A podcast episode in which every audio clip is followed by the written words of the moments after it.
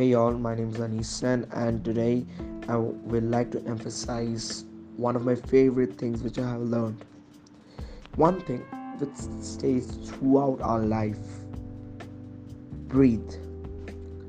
I learned it from the book Think Like a Monk by Jay Shetty. When you get stressed, what changes? Your breath. When you get angry, what changes? Your breath.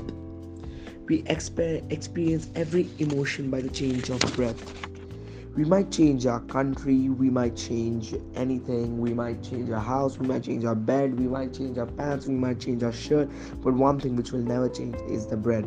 From the day you're born till the day you die. You experience every emotion by the change of breath. The day when you learn to navigate and manage your breath you can navigate any situation of your life which means that if you know you can control your anger and control your all problems of your life and manage that emotional breath of getting angry.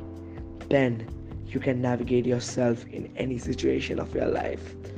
Hope you understand it well. It's me anis sen.